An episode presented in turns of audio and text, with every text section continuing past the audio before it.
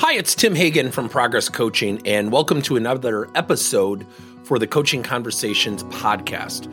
Now, we are on Stitcher, we are on iTunes, and multiple different channels. Please check us out. Now, one of the things that you'll get out of our podcast episodes is a lot of content, a lot of strategy. It's not fluff, it's not concept. Yet, we really want you to engage with the content and let us know your feedback. If you have any questions, feel free to reach out to us. If there's topics you'd love to have us address, we would love to share them with you. Let us know your impact and let us know your feedback. I just did a workshop talking about emotional interpretation, the storm before emotional intelligence. Somewhere along the way, we have been conditioned to react and take things out of context there's so many theories as to why.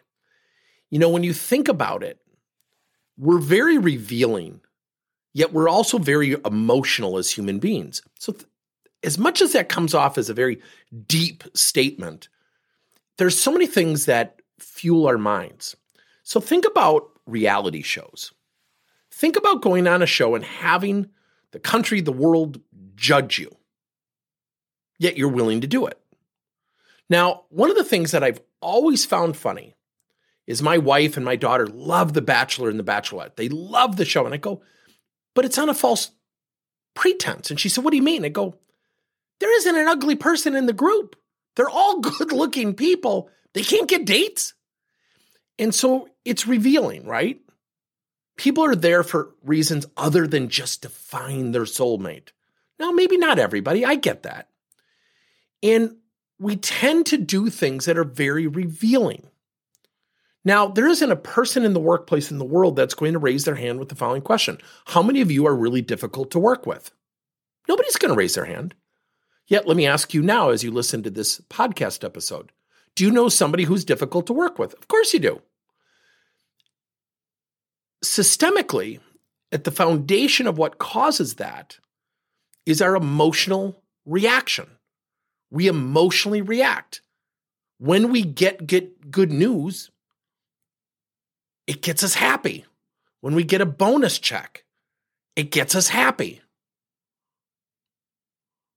When we hear bad news, we can get sad or we can get mad.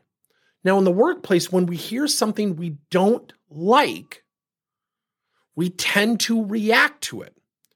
Most people don't say, I need to learn from this. This is a perspective I hadn't thought about that I might be portraying to the rest of the world.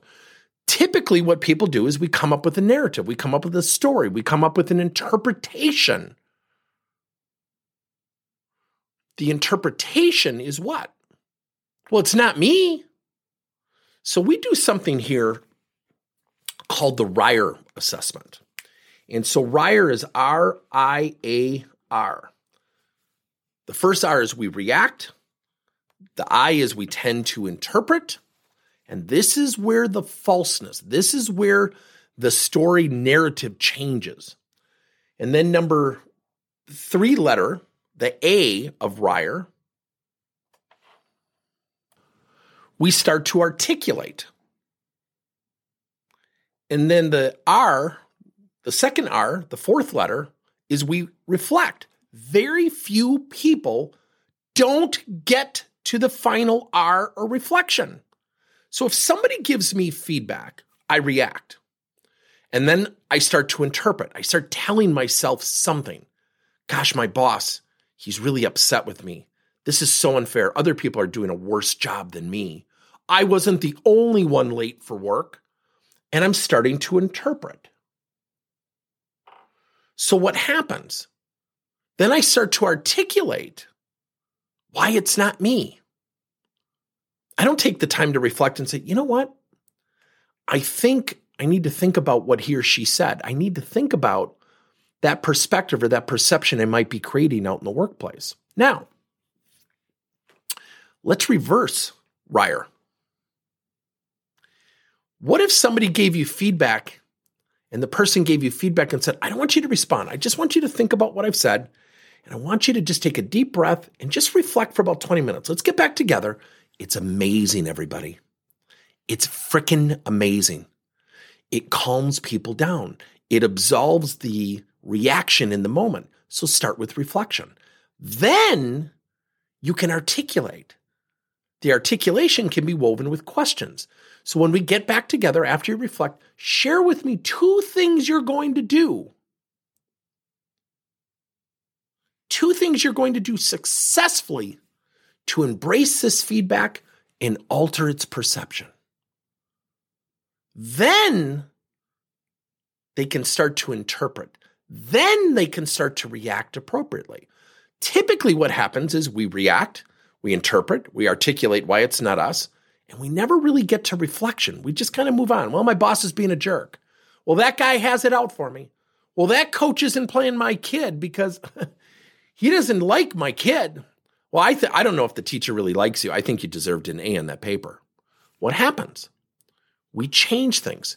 So think about starting with reflection, then articulation, prompt the articulation with questions. What are you going to do to successfully embrace this feedback? What are you willing to do to alter its perception successfully? Then they start to interpret differently. Then they start to react differently. Let me know your thoughts. Thank you for listening to another episode of Coaching Conversations by Tim Hagen and Progress Coaching. Now, our company is always coming out with new and innovative solutions to help leaders coach their employees. And recently, we just created a new service called Coach to You, where leaders can pick and choose topics and assign seven to 21 day programs for employees to learn and, more importantly, apply actions and then reflect and share what they're going to do going forward as a result of the learning. It's called Coach to You. We're literally bringing coaching to your employees. If you're intrigued, we'll have a link in each one of our episodes where you can get more information. And again, thank you so much for listening to another episode.